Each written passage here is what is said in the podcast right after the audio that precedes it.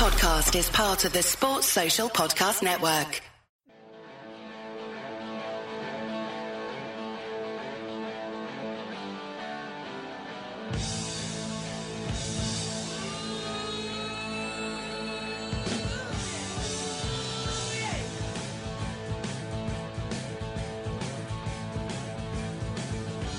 Hello and welcome to the Anfield Index podcast. I'm your host, Trev Downey, and I'm joined this week by Karl Coppack. Guy Drinkel's in the background and he may contribute as per usual. And we have a new guest this week, and it is John Farrell, also known as at Spoofology on Twitter. Some of you will be more than familiar with his work. A very interesting man. I'm delighted to say he's joining us today. Uh, photographer, videographer, he tells us here on Twitter that he's uh, not arsed through the medium, medium of dance. So we're, we're really interested to see how that works out this evening for us. But a top man, and I'm delighted to be able to invite him onto the show. John, how are you doing, man? Oh, good, Trev. Nice to be here. Thanks a lot for the invite. Uh, it's excellent. It's excellent. It's excellent to have you. And uh, we last week we had uh, our first of this uh, series of, of rolling guests, and we're delighted to be able to welcome you into the fold for it.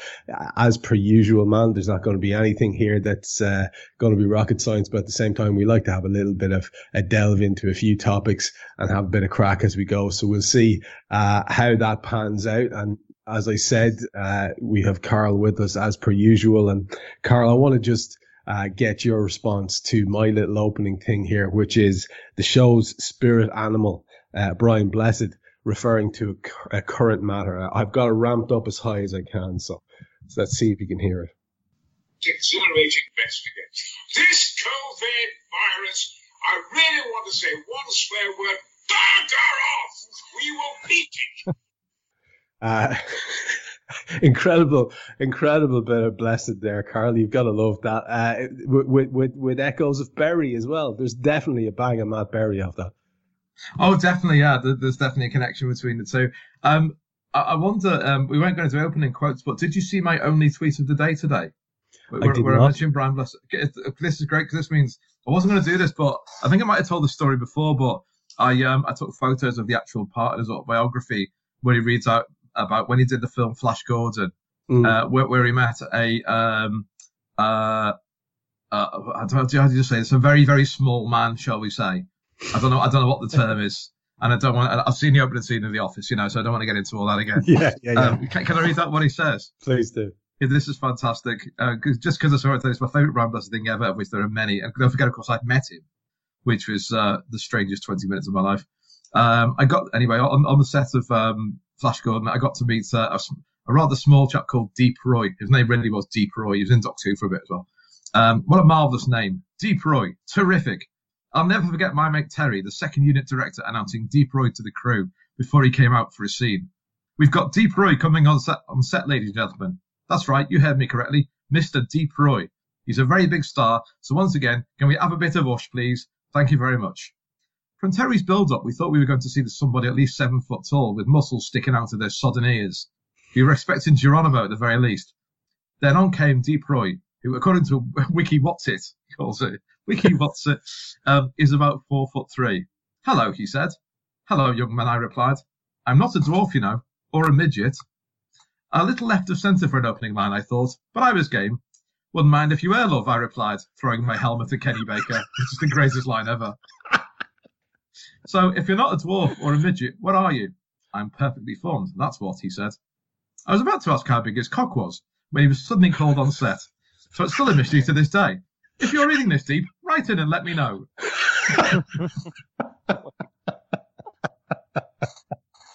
oh god, he just keeps he keeps towing the line of uh, oh, almost too far, but uh, he's, he's, he's, he's I mean, I replied throwing my helmet at Kenny Baker is ah, fantastic. That is what an aside that is. That what an aside that is.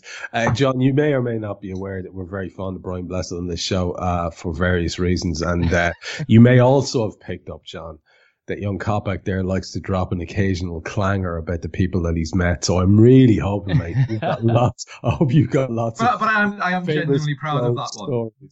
Oh yeah, you, are proud of all of them. But, but 20, 20, minutes alone with Brian Blessed and just listening to him talk was fantastic. I, I told you, I told you about the voicemail story, haven't I? You did. You did. Uh, still the hardest lesson I've ever learned in my life. That, I, I, I, I think you should. I think you should reiterate that one because it is it is an absolute tragedy. So there's a line in. Uh, oh, that's what we have because we called the show this. Um, there's a line in um, I Claudius which he is brilliant in. I mean, he's just genuinely brilliant. Forget all the the Brian blessedness. He's just a fantastic performer in it. He plays Augustus, and uh, is based on a true story. So basically, a man called Quintilius Varus took two legions, and legions used to carry eagles, like big symbolic eagles, and he, they went into the um, um, the German forests where they met the barbarians, and they were absolutely slaughtered. And two of the eagles were kept by the barbarians. And the Emperor Augustus was incredibly upset by this, and he used to walk around at night every now and just shouting, "Quintilius Varus, where are my eagles?" And um, and he, he does this scene brilliantly in, in I Claudius. So obviously, I'm with Brian Blessed. He's got to do my voicemail. Absolutely has to do my voicemail. And um, so he said, he said, oh, so he said, okay, I'll do. It. I press this, do I? Okay. I said, he said, okay. Um, Brian Blessed here, the uh, uh, Emperor Augustus, my Claudius. Um, I'm afraid, I'm afraid my friend Karl isn't here at the moment. He can't answer the phone. So do call him back, won't you? Thank you very much, Quintilius Varus. Where are my eagles? and I got back in the car and it didn't record. No. Actually, Oh, I. I, I actually, I, I remember driving just as I was driving onto the motorway. I, I was literally sobbing with frustration. I'm never going to meet Brian Blessed again.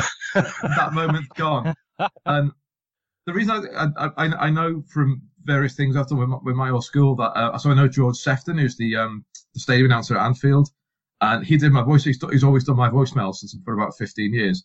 And the first time I got that done, I got something like 37 missed calls off all my mates just because they wanted to hear what he says on the voicemail. so sad. Which is which is not answering this phone is number five, Karl Coppack. Oh, that is sad.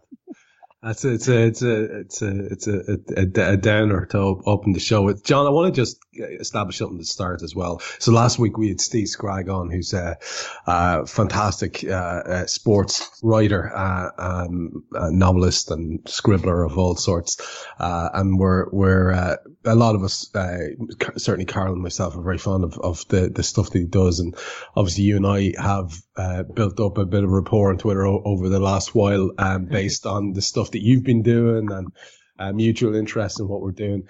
Just for folks who are, are still not following the at Spoofology account, what kind of stuff is it that you're into and, and, and interested in doing, just so people get an idea what, what, what your main areas of of interest are? Um, yeah, I, so I suppose like most um, people on Twitter, I'm just shouting at the sky, hoping someone can hear me. yeah. Um, it's it's great fun. Um, yeah, I, I there's no real serious element to it. I'm generally I, I work in a, a lot of different kind of areas, like without sounding too uh weird. it's like artistically, I suppose. But um, the thing is with with the Twitter account itself, it's just it's just mainly me trying to laugh at how unbelievably fumed everyone is at everything. So like that, you know, I I might be a lot of the time I might be very angry at how things are going on the, the pitch, but I find it funnier to see how much angrier people are at that. And then it kind of creates this weird backwards anger at the anger, which I think we all go through it on Twitter now and again, right? But um, as far as what I do myself, um, I'm I have the horrible title of a content strategist. I work on video, I work on music, um, I work on photography, um, just different areas I can kind of be creative. And um, it ended up with me. I think you came across me from that creativity kind of spilling over into Twitter and me just making a show of myself constantly. So that's that's pretty much it. there, there have been there have been so many highlights, uh, John. To be honest, I, I do remember one fantastic combo which had the opening uh, theme credit music from um, Taxi Driver with you doing a, a Leo Varadkar voiceover over it, unless I'm very much mistaken. no, dead right, yeah. oh man, I just like it, it. To me, I was just thinking that's exactly what this medium was invented for. That's fucking fantastic. And you know, uh, I just, I just uh, again, the- another thing that's that's been a constant source of interest to me is the photography. And obviously, you've travelled about a bit, and I, I couldn't help but notice. Uh, that you've not only travelled in Brazil but played a bit of football in Brazil, and it seems to have been of a, a competitive nature. How how did that go? Um, yeah, that was pretty crazy. Uh, the whole trip was pretty crazy. I when I, I arrived over there, to the idea was uh, to see my the other half of my family, so, and I was going to marry my then girlfriend. Um, so we went to do that. Had lots of pro- problems with the the government and everything. Um, that was another story altogether. But w- as far as the football went, um, it was a case that I a, a guy that I'd been hanging out with there because I I worked while I was there. I was there for three months, and um, he told me about this five side that happens on the weekend or you know whatever seven aside. So went along to that. Oh, good. Try. I I've been dreaming of playing in Brazil all my life. I thought Mm. this was the greatest. I was like the idea of even kicking a ball on that side of the world. I was like, this is it. That I've made it. That I'm done. It makes you proud, doesn't it, if you've done that? Oh, it's it's unbelievable. So It's a contract. It's pretty much a contract. yeah. And so I got there and I was, you know, all, all excited. The lads got me very, very drunk the night before, so they made it. I made sure I was especially hungover when I got there. Um, and then I turned lobster coloured um before I even got onto the pitch. Um, ended up playing, tried to throw in a bit of pizzazz, you know, Irish style. Um, you know. hang on, hang on, hang on. You can't just drop that there. I'll, I'll, that- I'll explain. I'll explain. Do you, I don't know if you remember when uh, the Republic of Ireland played Brazil at Lansdowne Road um, quite a few years ago now, but we were up against pretty much one of the best Brazil teams. yeah, the you know, around. team. Yeah. Kaká, Ronaldo, Ronaldinho, Cafu. It was amazing. Um, and my favourite moment from that match was Robbie Keane getting the ball on the left wing and deciding to do a step over in front of Cafu. And I'm pretty sure Cafu was so um, gobsmacked by the whole situation, not like by the skill, but more that he'd try it and was in the middle of dying laughing, that Robbie Keane actually passed Cafu. And that was the inspiration for me in Brazil. I was like, if he can do it, so can I. Just So- going big. Going big early on. That's the way to do it. So the highlight of it was I um I collected the ball. We changed uh, bibs at one part of the because there was different matches that took place. Changed bibs. I realized I forgot which team I was on. Saw a player running at me, thought he's on my team. Realized he wasn't, and I turned and ran into a fence. Um, fantastic. I I really I really encapsulated that you know classy European footballer. It's perfect. So from there decided right I'm gonna have to up my game, and I just said I'll I'll put in the hard yards. I'll just run and run and run until Yeah. I got um the whole team shouting at me, "Calma, calma, uh, Yeah. tranquilo." So I was like, I'm obviously doing the right thing. Um, at the time I didn't understand what they meant. Um, so then at the end of the game, they actually said to me, "Well, do you want to play for the the actual team?" And I was in shock because at this stage I was in the back of an ambulance and they were, you know, trying to bring me back to life. Yeah. So it was after that they they said yeah, let's uh let's play. So I went along to the match and uh yeah, it was absolutely amazing. It was one of the best experiences of my life. We we played on a, a training pitch for a club there called Independencia in Belo Horizonte, um, and it was real nice pitch. It was the grass was spongy, it was so different to Europe. Uh, yeah. and then the as as I was I was on the bench and I was looking and there was um these like bulls, these amazingly like like from a from a, a movie those bulls where you can see the bones poking through and everything just going over this cliff face right like hanging over the pitch. I was like this is like I, I was at this point i thought i was dreaming. I didn't think it was real. And then um when they were bringing me on the managers decided to uh, hump my leg and scream in my face volante volante while pushing through me in a, practicing kung fu motion. I hadn't got a clue what was going on. I was the only one there that didn't speak portuguese and I had very few words, and I was looking, going, "Yeah, uh, me, me, medio, d- defensor, medio, defensor," Well, and I and they were asking from what position I played, and I was like, the absolute cut of me, like you know, turning around, I was like, "Oh, numero des, like number ten, you know, right? Thought I was the business. So they turned around, they're like, "Yeah, yeah, yeah, cool, cool." They sent me on screaming Volante at me, and I was like, "I still don't know where I'm playing," and I just noticed the space in midfield, so I was like, "I'll slot in there and just see who tells me to mark what." Eventually, I got shouted at to mark one guy and realized I was playing central defensive midfielder.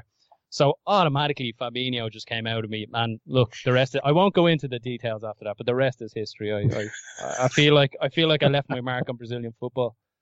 Look, it's it's gotta be it's gotta be a fantastic experience. I absolutely love that the the little things that you spot out of the corner of your eye when you're in these weird places in these Yeah. weird situations. That's what stays with you. And will you do us a favor, man? Um, will you ping us on a photo or two from that experience 100%. or around there, so we can pop it up on the Instagram later on when you do that.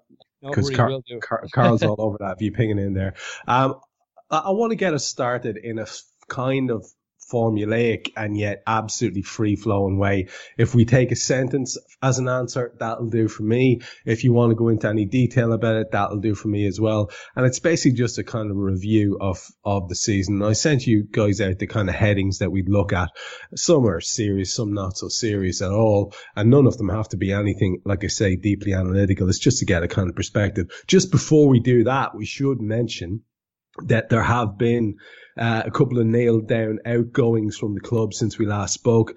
Nathaniel Clyne is gone, uh, Dejan Lovren is gone, and Adam Lallana is gone. And Karl, I mean, I know that, um, over the years, uh, these are guys who've, who've divided opinion, and I know that you've very much uh, spoken up for the Degs lad when other people were maybe uh, horrified seeing the team. Um, I think we came full circle because I noticed on the day that uh, Dejan was announced as departing, I think my all the best Dejan with that picture of him coming out in the clouds was one of the kindest tweets that I saw. Most of them very snide and people can't wait to get the, the, the foot in as he's getting out the door. Um, similarly with the Lallana stuff, an awful lot of people reacting um, sort of um, in a positive way to the, the, the, the emotion he showed and the stories he was talking about himself and Hendo. An awful lot of people sticking in the boot. And I guess it just shows, I think, maybe the snidey nature of a lot of people. And I think, I'm assuming, Karl, that's what you were always railing against rather than the idea that Degs was the be all and end all as a footballer. It was more the nasty side of the, of the critique. If you're going to slug off Dejan Lovren, it's a good job you didn't see um, Oh, let's go with Piechnik. Let's go with Kvarme. Um, yeah, I mean, I've, I've done a show on this already today, and I said I, I was at Wembley at the 4 1 against Tottenham, and I was shouting at him as much as anyone else. I applauded when he left the pitch. But what really hit me more than anything else was for the five games after that game, he was immaculate. And he was a very, I'm not saying he's the greatest centre back ever. I'm saying he's the product of a spoiled social media generation where everything is black and white. He's either the best thing in the world or he's not. And I, I, I think he, I think he's a pretty good meat and potato central defender. Mm. He's he's not going to get first choice. If he comes in and sits next to Virgil, he'll do well because he works well with Virgil.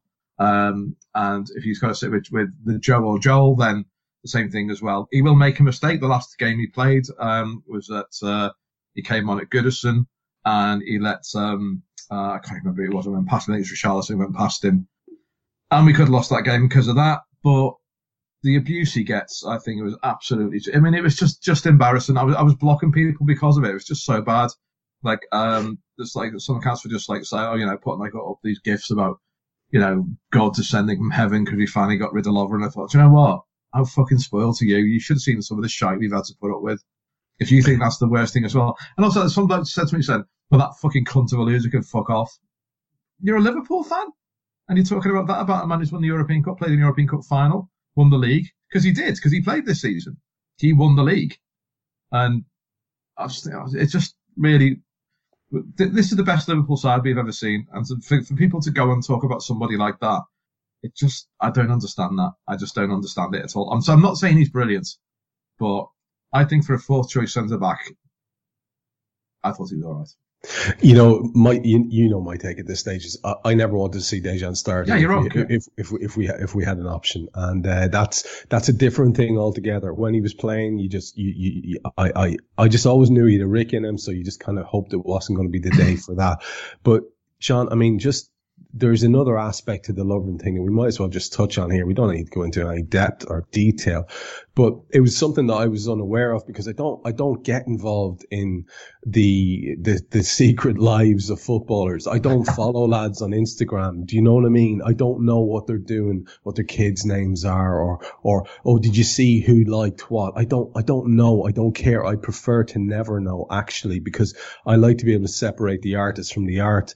Um, and it's difficult if you know too much about someone. Um, I'm finding that with great stories, the more I, I, I, come across an author who I had massive respect for, the more I read about them in, in, in, in preparing for the story, you realize that they were a terrible eugenicist wanker and you go, oh my God, this colors everything. Now, apparently Degsy has been doing terrible things like liking Trump tweets and, uh, expressing, you know, uh, admiration for the likes of David Icke or something like that. And so as a result, Degsy was cancelled by a certain um, portion of, of, of society. And that's a fact. That's how, that's how life works now. And I like to tread a middle line where I don't go near any of that nonsense. I, I find it really, really worrying.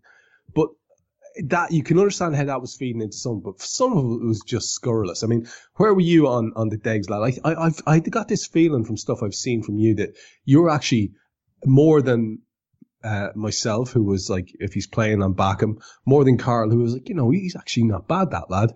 I think you were actually all in for Degs, weren't you? Hold on. Whoa. No, uh, I'll, I'll be honest.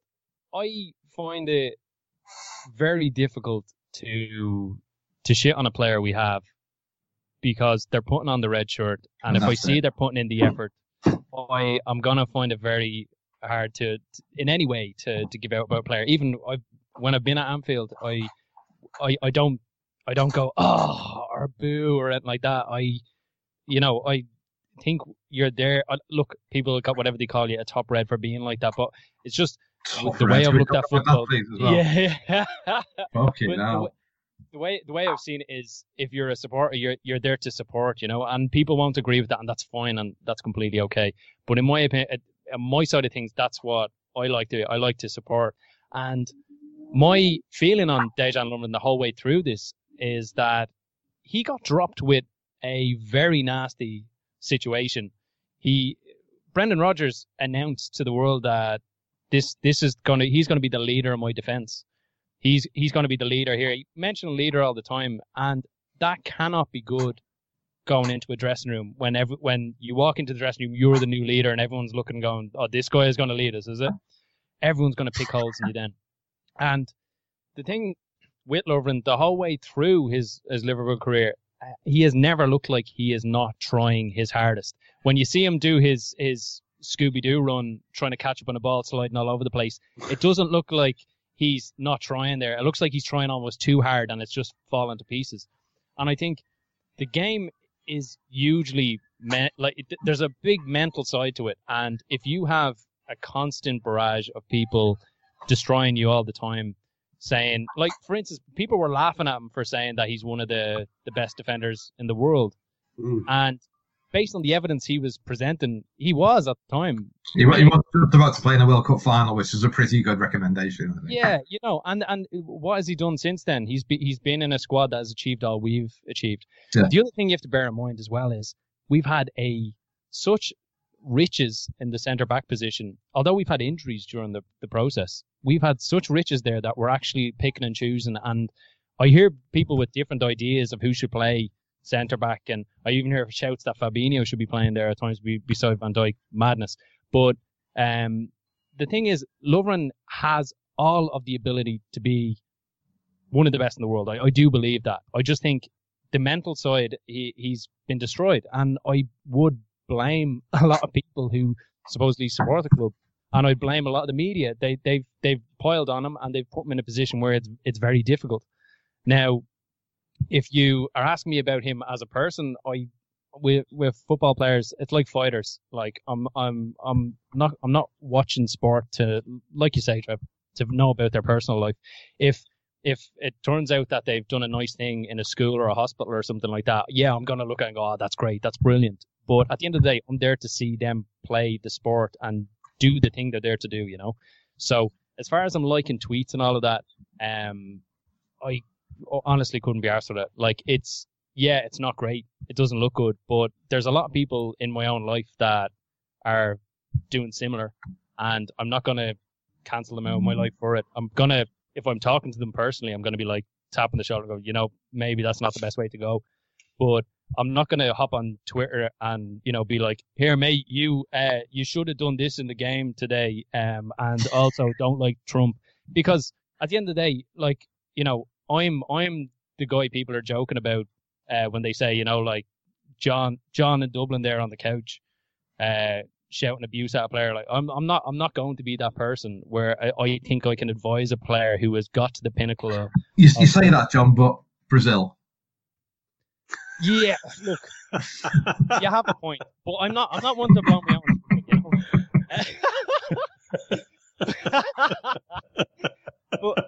You but, but in all honesty, in all We, honesty, we've all seen the footage. uh, they they called me they called me a young Iago Aspas. no, uh, but th- but this is the thing. I I just think it's so easy now to be so super harsh on certain players, and to, you know, like one one bad performance and and you're killing a player's career as far as you're concerned. I think pe- people want do want that. They want the cycle and the website. Everyone wants to have the content, right? But at the end of the day, if we're looking on just performances, yeah, like like you said, Trev, he has a mistake in him, 100%. But I think a lot, of, I like we saw Virgil van Dijk recently uh, switch the lights off there in the head for a game, and that was impressive. I was actually more excited. I was like, all right, now now we've a game, we can see he's he's human again. Yeah. We, Gomez, he's he's had mistakes in the last few weeks. I don't see people talking about him the same way as Lovren. I think it's just that pile-on effect. That's all it is. And at the end of the day, he's not a bad lad. And I, to be honest, I'm sorry to see him go because he seemed like he was a good guy to have around the squad. That's But it, what I was th- thinking there's too. something else important as well, Trev, is the fact that because Klopp always mentioned this as well. Klopp, Klopp was interviewed by someone, you know, one of those Google answer things. I saw this recently, and uh, one of the questions was, "How many languages does Jurgen Klopp speak?" And he says, two and a half: English, German. I can get by in French, but I occasionally have to ask people to slow down. And Dejan Lovren speaks eight languages. And he said the, benefit from that is like all the Brazilian lads six together, he'll go and speak Portuguese. Then, you know, he'll go to the German lads or, you know, whoever, anything like that, or the French lads, because he played at Lyon. And he said it's just invaluable. It's just invaluable to have that sort of man who can go around and just talk. It's, it's just really, really good. I, w- I would also take it as a fair indication of a lad being well liked, uh, or a lad being a decent fella. The fact that he's well liked by a decent bunch of lads, Yeah. uh, and uh, like like John says, I mean, every one of us has Uncle, you know, Bob or Jim Bob in the background who's st- saying wild stuff when you meet up at the weekends. And you just, you, like, you, you don't, you, you just can't cancel everyone. Stop canceling people for fuck's Oh, sake. If, you're what talking, if you're talking political, then you're not going to like what's going on with Alisson Becker's mind at the moment either. Well, thi- this, you It's- see, a hu- exactly- a hundred percent. And we were also, we were also, we've said it many times on this show, um, yourself, Cam, myself. We talk about the glory days of the eighties and all those boys that we used to love back then. There's probably some Tories in there, you know? But as I said, Paul Jewell said he's the only Labour voting support fan in the dressing room. exactly. So, I mean, you just, just let it, just let the football be its own thing and then everyone's going to be a little bit happier. We should give one quick word about uh, Adam Lallana as well, uh, who is signed for Brighton. Um, I've seen a lot of people reckon that it's a decent move, Karl. Um, I personally would be very dubious as to whether uh, he he'll he'll be uh, uh, you know find a new level and and be able to go for a full season. He did seem to be quite uh, brittle uh, physically um, by the time he was coming towards the end of his time with us. Um, but I'd love to see him do well because genuinely another guy. And I know you don't go bundle for the sentimentality, but I, I was I genuinely moved when I saw the the the the emotion I'm talking about. Um, uh, Hendo getting Player of the Year, uh, that meant a lot to him. It's it's his pal, and he's been through a lot. Yeah, it means a lot to him, yeah. yeah, they soldiered together and it meant a lot. Um, where do you stand on, on, on, on Lallana being able to go on and kick on at Brighton and maybe have a couple of good years there? Well, I made up he's gone back to the South Coast. I really like that. Um, like, again, I've, if anyone's heard me say this twice today, I've done this another show about it, but, um, it's, it's just a really nice thing he's gone to Brighton because he could have gone higher than Brighton, but, you know, no disrespect to them, but I love the fact he's gone home when he's still, what, 20, whatever it is. Hmm. But, um, yeah, he's a good player, you know, he's, he's just, he's just wasn't for us, but never saw, I saw him have bad games, but never saw him have bad games for lack of effort. And I think it'll be a loss. I really do. I think he was a really, really big asset for this part of the season. Because, you know, when people are getting tired, when people are getting injuries, Adam Lallana, we used to say all the time, didn't we, Trev? Like, you know, if Adam Lallana's our worst midfielder, that's not a bad midfield. Yeah, yeah. I mean, again, the worst thing that I'd ever say about him was that I, I, I failed to see an impact uh, quite often. Um, he, slowed, he slowed a lot of moves down because he took too many touches when he first came.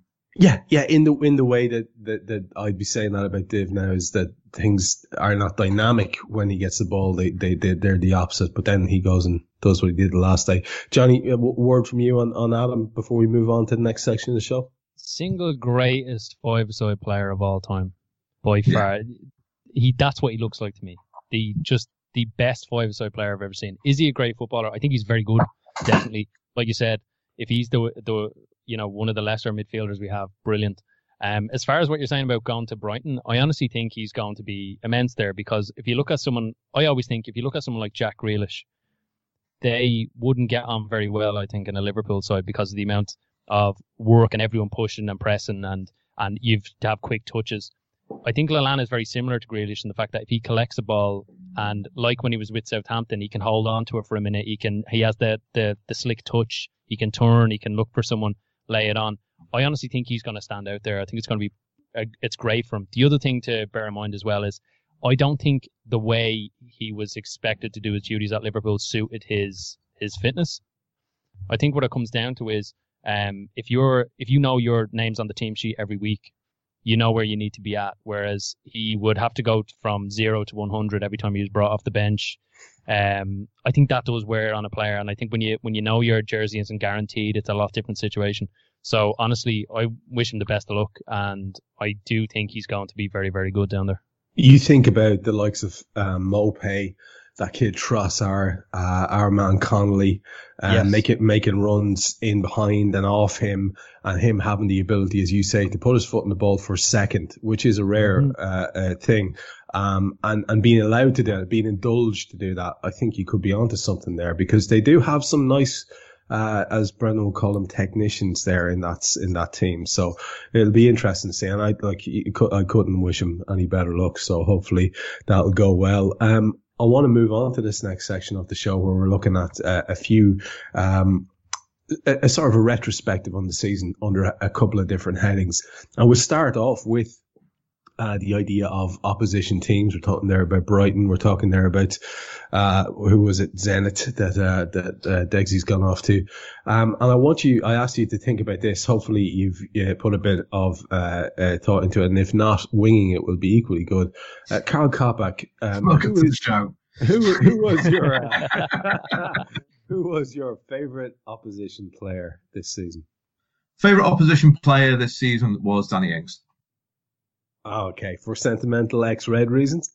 I'm, just, I'm, it's it's not just that. I just think there's something about Danny Ings which is just really, um, because again because he's got he's gone you know um to Southampton, and he's probably just a little bit too good for Southampton, I think. Um, and he's just turned them around. I think. I, I really wish he got the you know the the, the golden boot, but um, it's just been a, a nice story because because he deserves it more than anything else. He just absolutely deserves that because you know he had two really big injuries for us, and um, wasn't massively keen when he scored against us and we had the worst 20 minutes of the season when we played them on the first away game.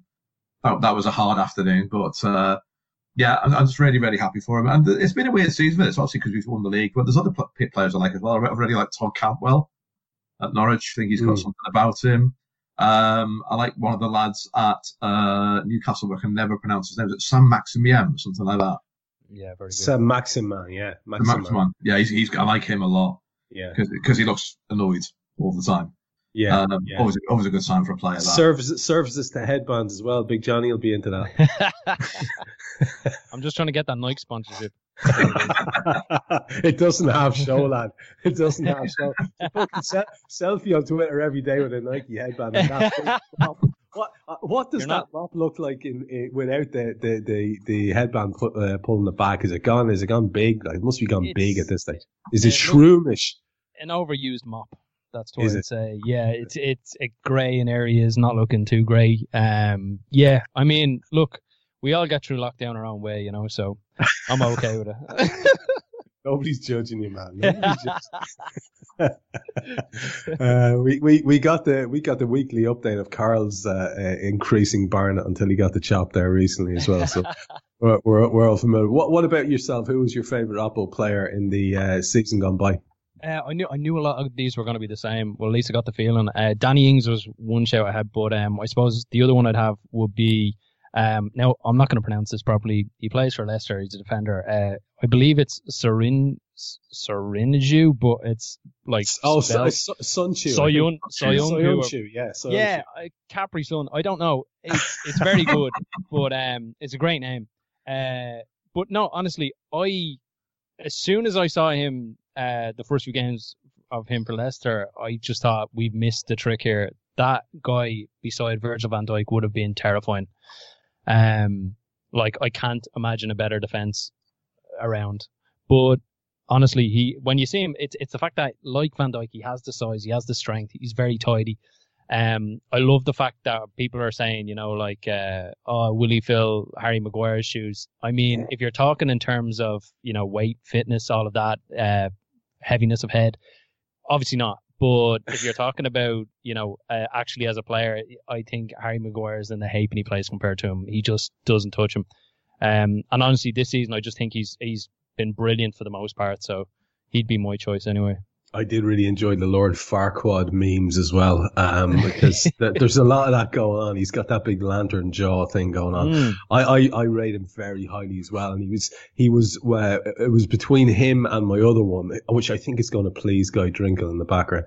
My shout would be Adama Traore, and I'll tell you why. Yeah. I'll tell you for why.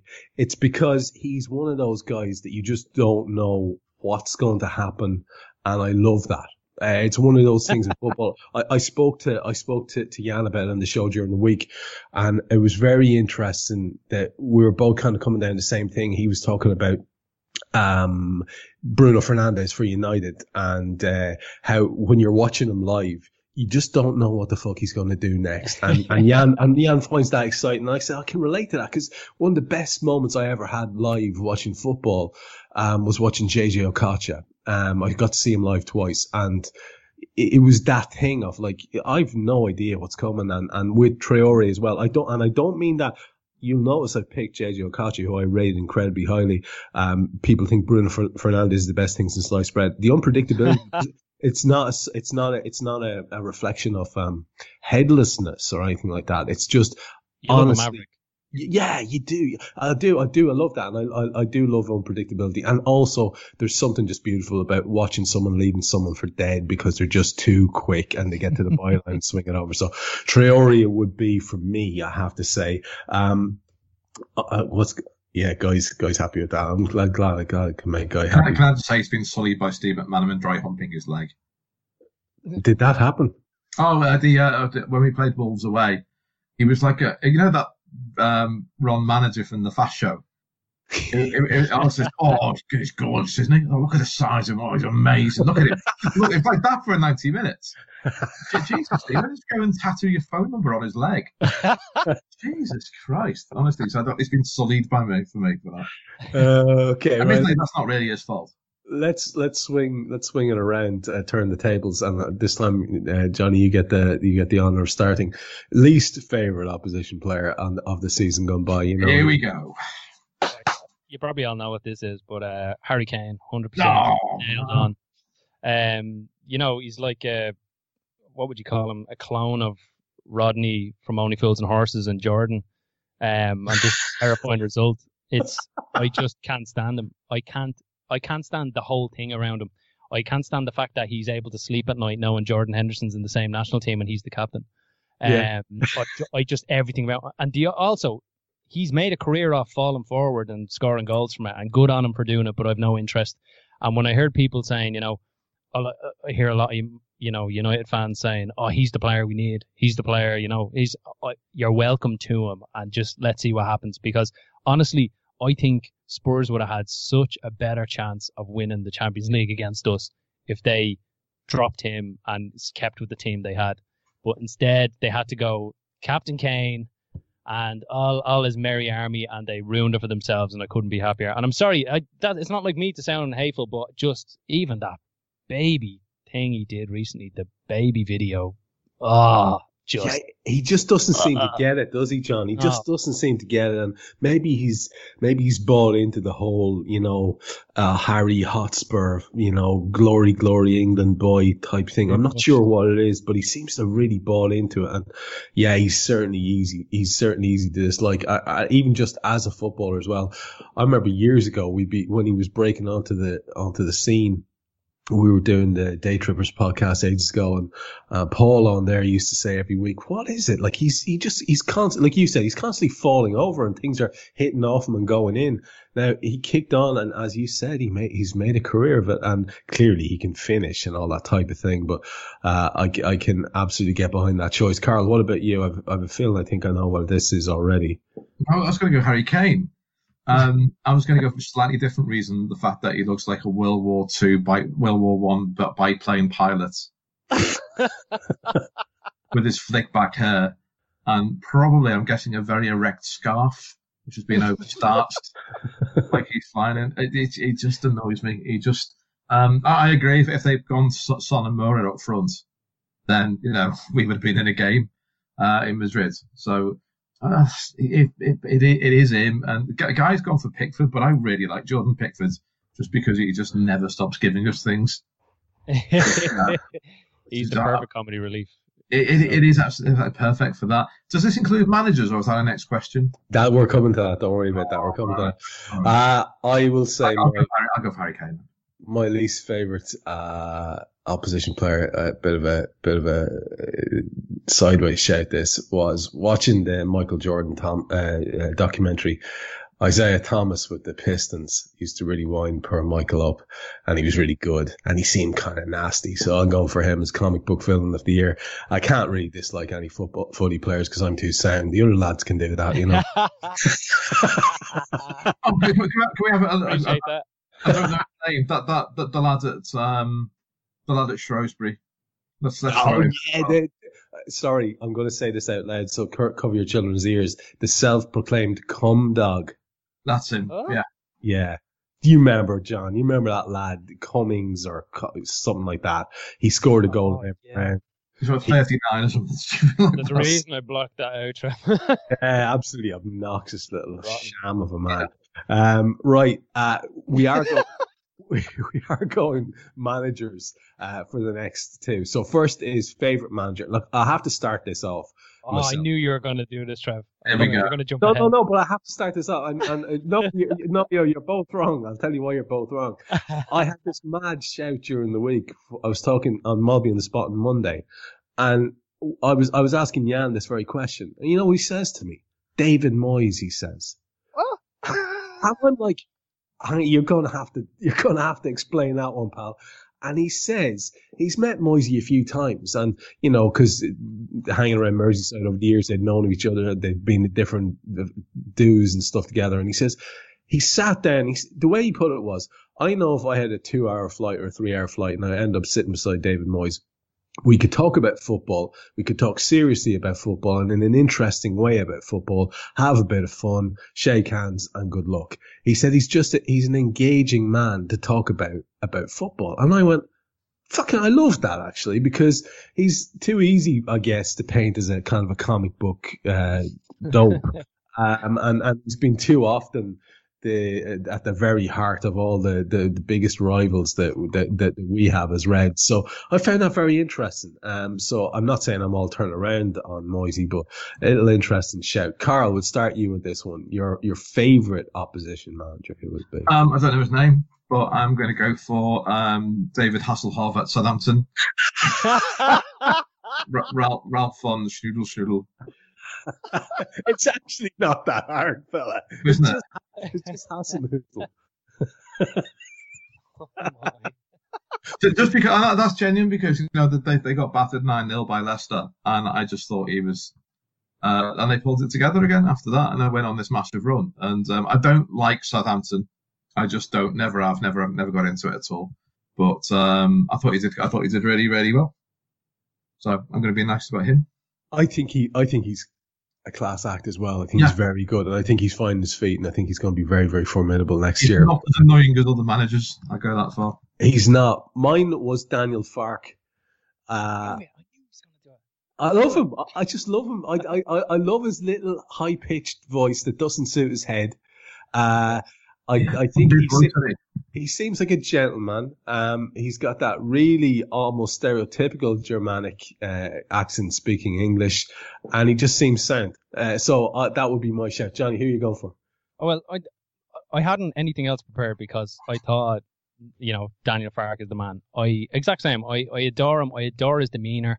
I love the fact that he seems like he's after coming from some medieval land and appearing, but he's like yeah, yeah. his, his his consciousness is from the future, and it's it's perfection.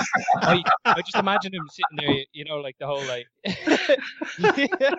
he's, it's it's surreal, you know. It's like um I don't I don't probably can't even do this right, but like you know he'd be like my my burning desire to to find the, the greatest uh, English Premier League player of all time led me to the the forest, the deepest darkest forests of uh, Finland.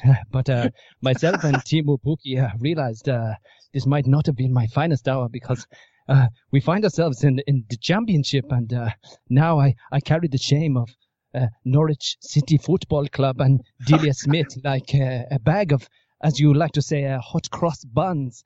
And you know that that that's what I adore. That's it. It's just amazing, and he's he's perfection. And that's what I'm going to miss most from the Premiership now that he's gone because I literally would go out. I haven't bothered paying attention to other teams, but this season I went out my way to see his interviews after every game, and I adored him. He's just Oh, the ah, best. Brilliant. That's fantastic. Darren Farley does a really good impression of him as well, I should say. I, I was like, I was like, did I just get cancelled for an impression? No, there? no, I'm just saying, he genuinely does. It's worth looking for. You're in safe company here when it comes to cancellation, pal. Don't worry about that. I enjoy, I enjoy that immensely. Uh, that's fantastic. Uh, big shout in the background for Dicey from Guy, and I should have gone with Dicey, but I've spoken too much about him lately, and uh, he's going to take me for granted. So I wanted to bump him out for, uh, for Daniel Park. What, least favorite opposition manager? Then we'll start the reverse again. So.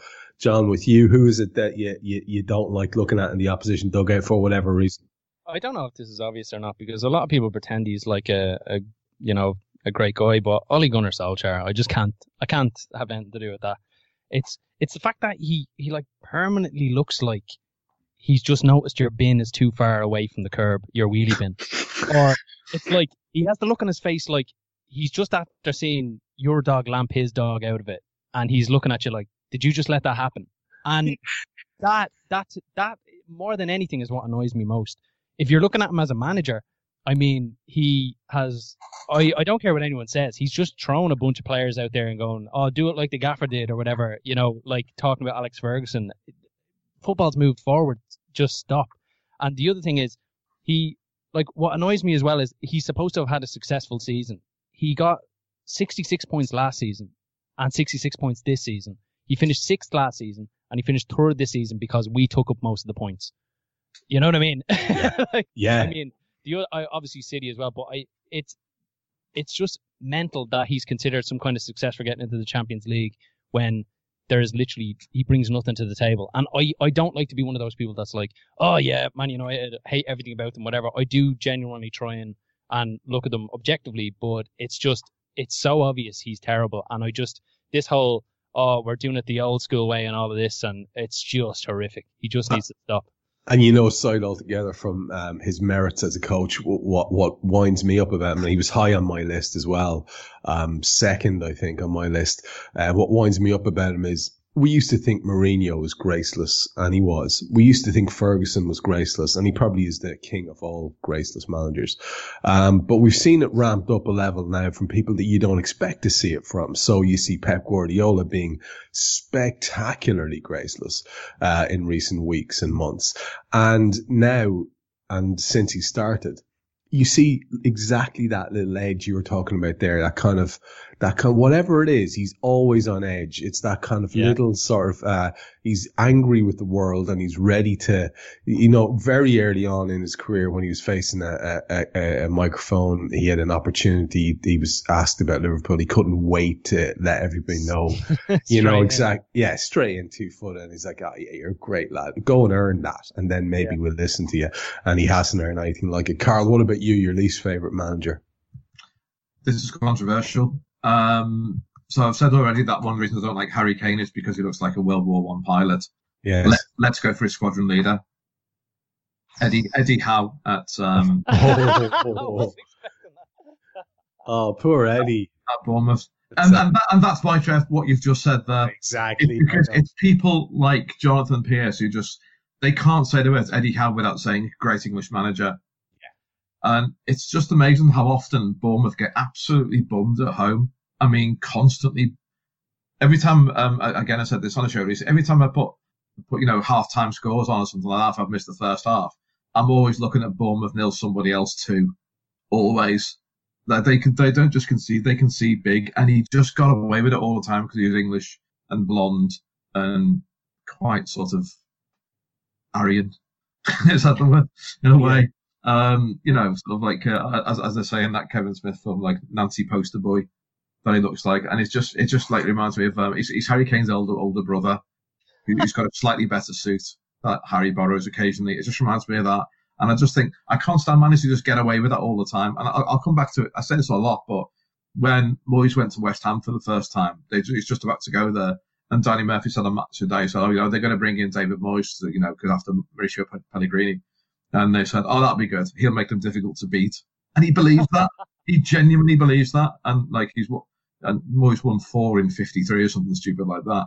And it's just, it's not against, nothing against Eddie Howe. It's just the absolute free ride he gets all the time. And now he's gone down and said, oh, you know, but there'll be a job for him in the Premier League. But based on what? No, he, he did a good job at Bournemouth, but the people are painting out like he's like, you know, just drives me mad. Just drives me mad, that at all. I've made up when they went down. And uh, I, I find it even funny that um, they say they sold Nathan Aké for 41 million quid with, with, with an add-on clause of 1 million pounds. I saw a fantastic. How, Um, how mad is that? 1 million pounds add-on. Like, th- th- there's a lot of faith in him. Yeah, yeah, yeah. I saw a fantastic conspiracy theory that that, that bid was deliberately to inflate the market, which would would otherwise be Yeah, more realistic and uh, then blow everyone else out of the water. No one can compete. And uh, For Nathan Aké. yeah, do you know it's it's it's it's it's it's an interesting it's an interesting take. My my my one, uh, I did flirt very heavily with Nigel Pearson because I think he's a priggish bully, and I just don't like priggish bullies. Yeah, exactly. The whole ostrich thing. He just strikes me. Uh, Bob Mortimer does a great take off of him where he's he says um, he, he you know he's always going around challenging people to a fight. Do you want to fight? And he's basically going around tra- challenging lads to fights all the time, and it's perfect that Bob as ever often nails stuff like that. But for me, you you mentioned the free, the phrase free ride, Karl, and I'm looking at the table and I'm looking at Crystal Palace, 43 points. And I'm looking at the eulogizing that went on about their manager. Yeah, the Um, algorithm. Yeah, and I'm just thinking, algorithm is he's. I, I I can never like him. Uh, I I know it's it's about, we're supposed to sort of get over it and move on and all that rest of the rest of it, but uh, for me, anything to do with that lad is always sort of tainted. And when it's when I saw him being celebrated again as some sort of uh, genius, I found that very very difficult to I stop. mean, you're perfectly entitled to your opinion. I mean, yeah, it's just, that, that was my constant impression there. uh, And that's- that's just, just look at where they are in the table. Did, did they win and draw and lose the same amount of games? That's that's always my uh, that's the algorithm that um, a mate of mine says. He's always he's always won one, drawn one, lost one of his last three. That's how it goes. Uh, let's have a look. 111, 111 drawn 10, lost 17. Decent season. oh yeah, solid. You know, Last five So- games, four defeats and a draw. Well, I think that's a pretty good return. One in 15.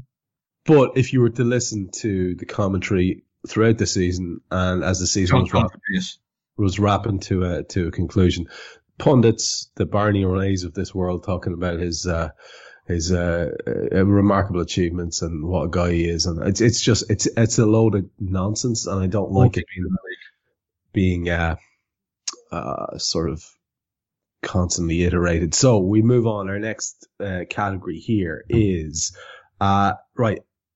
I'm looking at. I've got four left, and I want to get out of this uh, kind of around the hour mark. Uh, so I'm going to give you your choice of a topic. We have best Reds related footy moment, best non-Reds related footy moment, best goal, or best Twitter footy account. I put that in for a bit of snide at the end because I remember when we started doing podcasting. uh, when I started doing podcasting back in 2013, people used to say, stop talking about Twitter. Not everybody's on Twitter, but now everybody's on Twitter. So fuck off and pick your best Twitter account if you like. So you've got a choice of those four categories, John. You can pick any one of them and, and, and give us a take on it. Um, I I wasn't too sure on when with the uh, best Reds related moment, but I'll, I'll give you mine as as far as like a personal experience and Mm. if that helps. Yeah, yeah, So, yeah.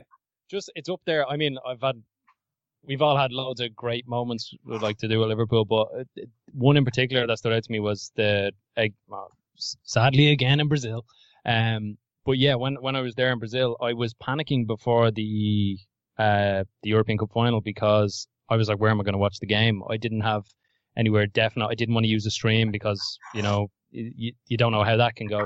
So I went on Twitter, that that thing that everyone hates, and I was like searching for anything to do with like Belo Horizonte, um, with the supporters club, searching, searching, searching. I eventually came across a guy by the name of Eric Barbosa, and he his name is as amazing as he is as a person.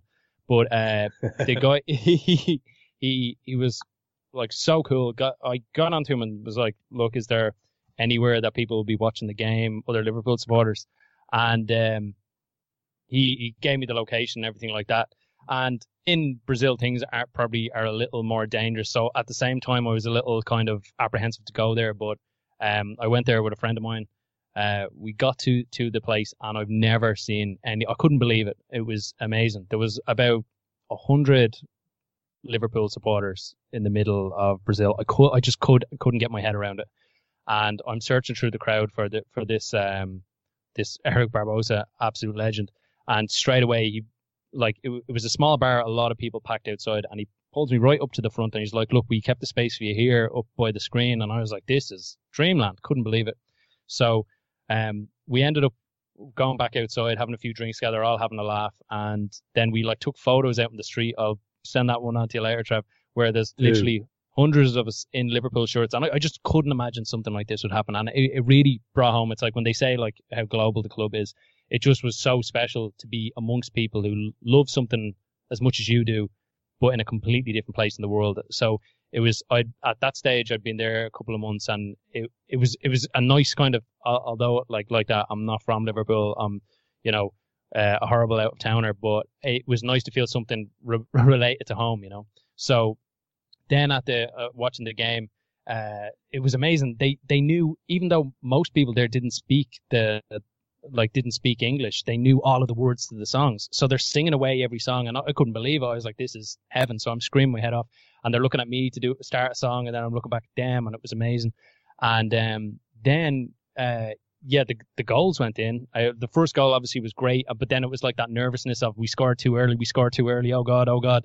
Um, and then when when Divock's goal went in, I just remember screaming, nearly blacking out, and then I just remember I had a plastic chair that I was shaking above my head, as if I was some kind, I, as if I was having some kind of weird trip. And I was just going ah. la la la la la la la for literally about five minutes. The game had started back up, everything was gone, and I was still in that position while everyone was screaming and jumping around around me.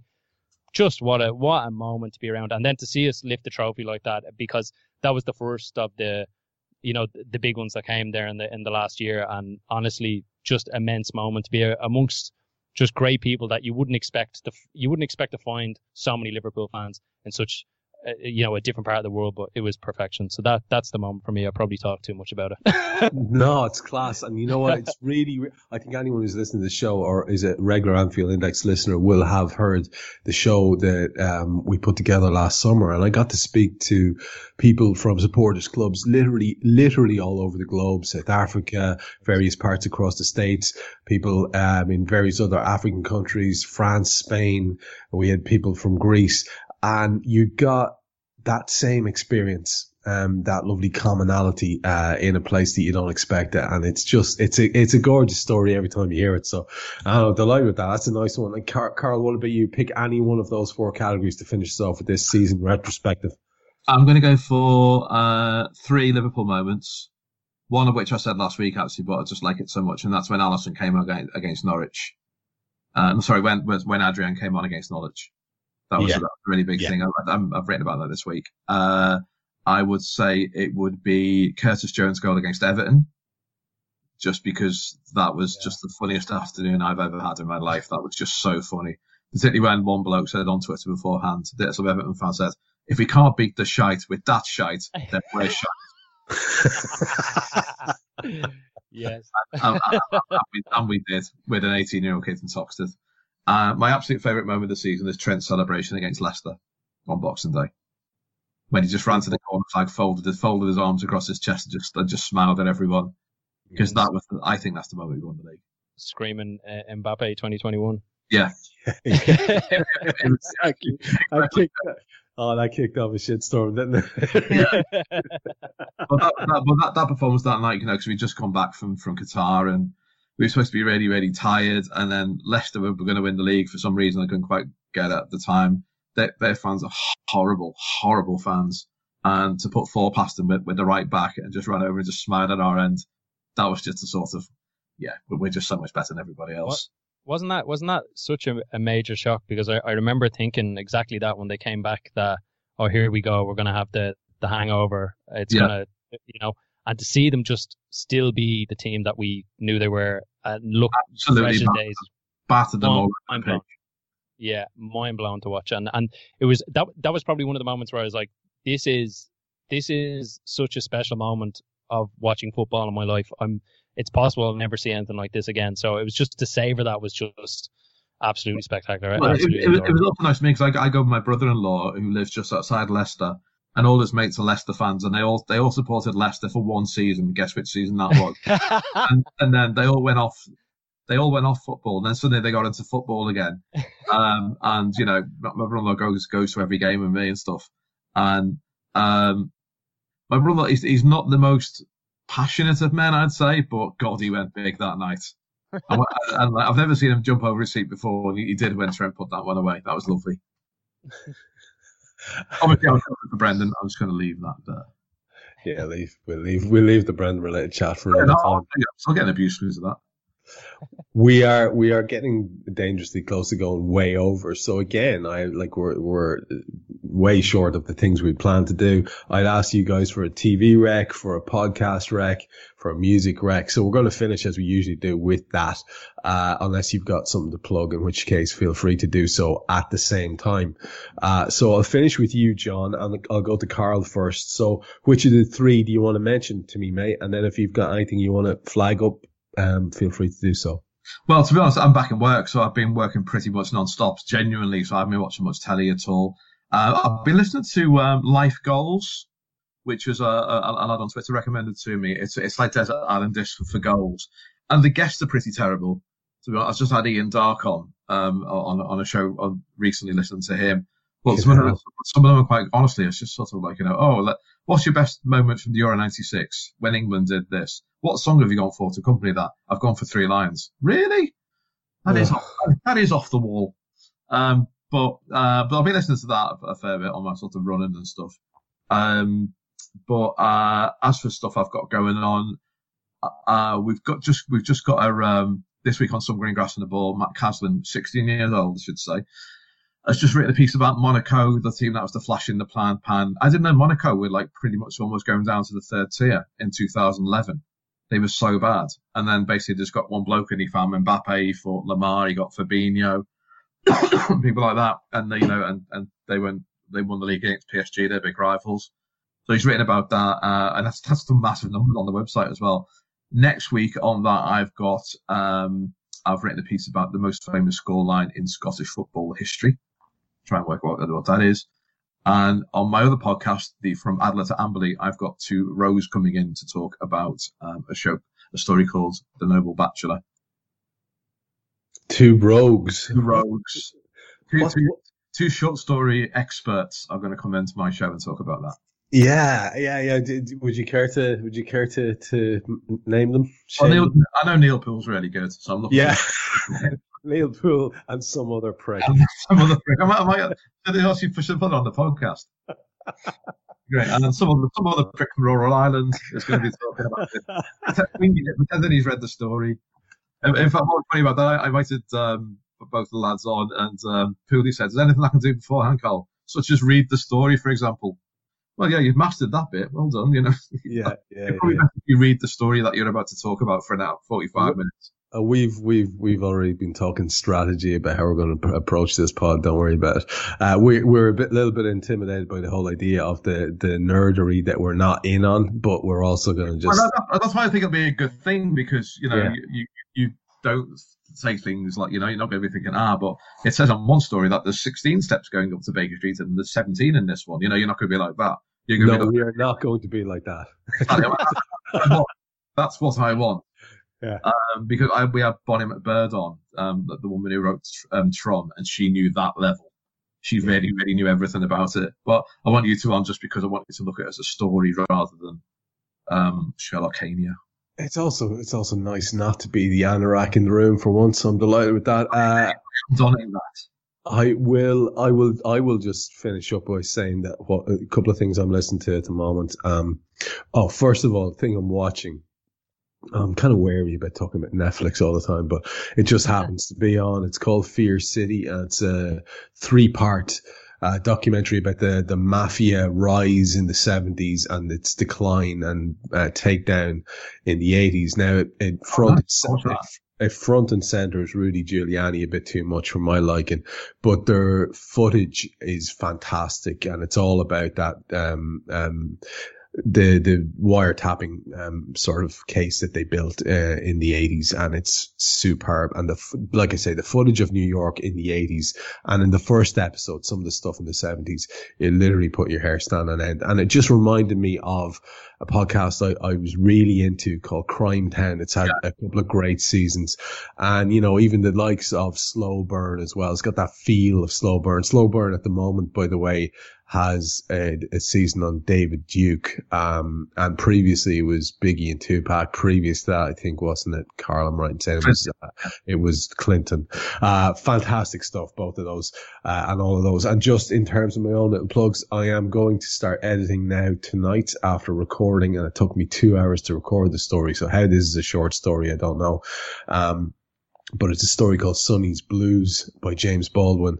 And I will not lie to you, of all the things that I've read for this, this one has really just hit me between the eyes. I, found it emotional. I found it evocative. I found it really challenging in places in terms of just, uh, how you think about the world and how you've been lazy thinking about the world and also incredibly insightful.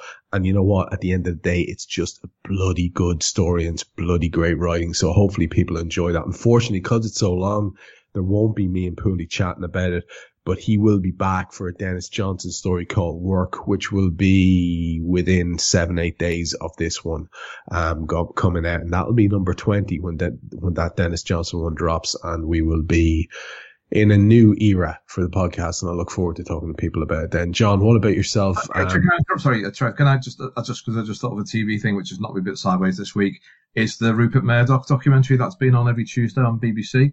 oh, Um, it's it, it, it's only three episodes and they finished all. I, I, I'm going to say straight away, I know the executive producer, and um, it's phenomenal, especially about how Murdoch basically just bounced his children off each other to see who would get the tickets, you know, who would get the, the keys to the empire when he dies.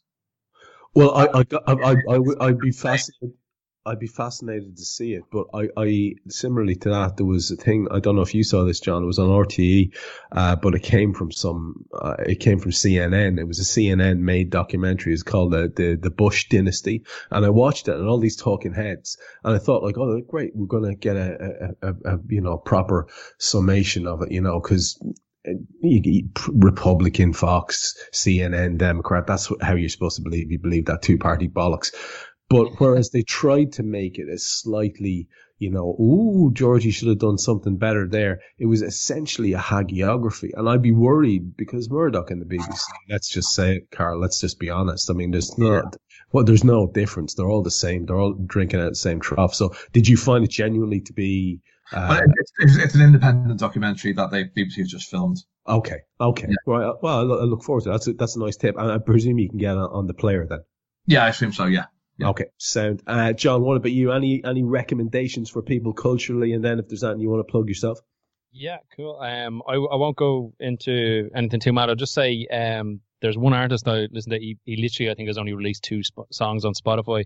Um, His name is Ruthven, R U T H V E N, and he has a song called Evil, and it is fantastic. I think it's only it's been out the last few years, but as far as I know, the dude is still studying in college somewhere in England, and he is going to release an album eventually. But this song is unbelievable. So if you get a chance, Evil by Ruthven, and there's another one you might not know. It's called A Thousand Miles by Vanessa Carlton. Absolute banger. Just give it a go. Just, I mean, it's spectacular. Yeah, I like Um, what you've done there. yeah. just it, it it it really just picks you up when you're down. So that that'd be they'd be my cultural choices. Um, as far as what I've got uh, going on at the moment, um, if you have an interest or fetish in headbands, uh, just follow me on Twitter at spoofology. Um, That's it's- it, does- niche. yeah, it does exactly what it says on the tin. A lot of spoof, um, but you know some bonus headband action if you're interested. And um, as far as what else I'm doing, usual creative stuff. Uh, don't really know when I'm releasing things, so if I, I've gone, I suppose I'm going to be releasing some music in a while, but I won't get into that. Uh, I'll I'll come back to you, Trev, when I have something solid to work with. And um, apart from that, I'm just going to be doing my usual interviews on the toilet between games of FIFA. So, um, yeah, that's it. Press conferences and interviews there. So that's me. Yeah, look, I, I can't recommend enough that people would go and, and, and give you a follow there on Twitter and see the stuff that comes up there sporadically from you. And uh, I appreciate the, the musical shout. Uh, myself and Karl love a, a Spotify shout and a new music shout. So we'll both be on to Ruthven immediately. I might even, might even uh, try this newcomer Carlton you mentioned as well. Uh, let's see how we get on there. I get the feeling Coppack's in the background putting his dinner in the microwave. Do you? That's I, I, I've just put my phone on. That's what it is, and obviously, 'cause I'm so popular that I've got lots of messages. good God. It's, it's, it's, I'm about to play a quiz league now. It's basically just my mates calling me a dickhead. It's Brian Blessed. Don't lie. Brian, Brian Blessed call him a dickhead. Right, we should wrap it up. Guys probably wonder what the hell's going on. We're going on to 90 minutes a stage at this stage. Hopefully there's about 70 of a show there, uh, or 75 and it's not too much longer than that. John, thanks for joining us. That was John Farrell. You heard Car- Karl Coppack there. Uh, Guy Drinkel's been in the background as ever, helping us out and contributing to the show. I've been Trev Downey. Um, next week we'll hopefully have someone else new for you and hopefully these boys, John, I hope you'll come back to us at some point, will you? Definitely, 100%. Love it. Right. Love it. That's great. That's two returning guests in Steve and John at this stage. We're, we're doing well. We've got two for two and, um, it's been a, a pleasure to have both lads on. Like I say, I've been Trev Downey and until we speak to you again, be kind, be kind to your fellow Reds and stay safe out there.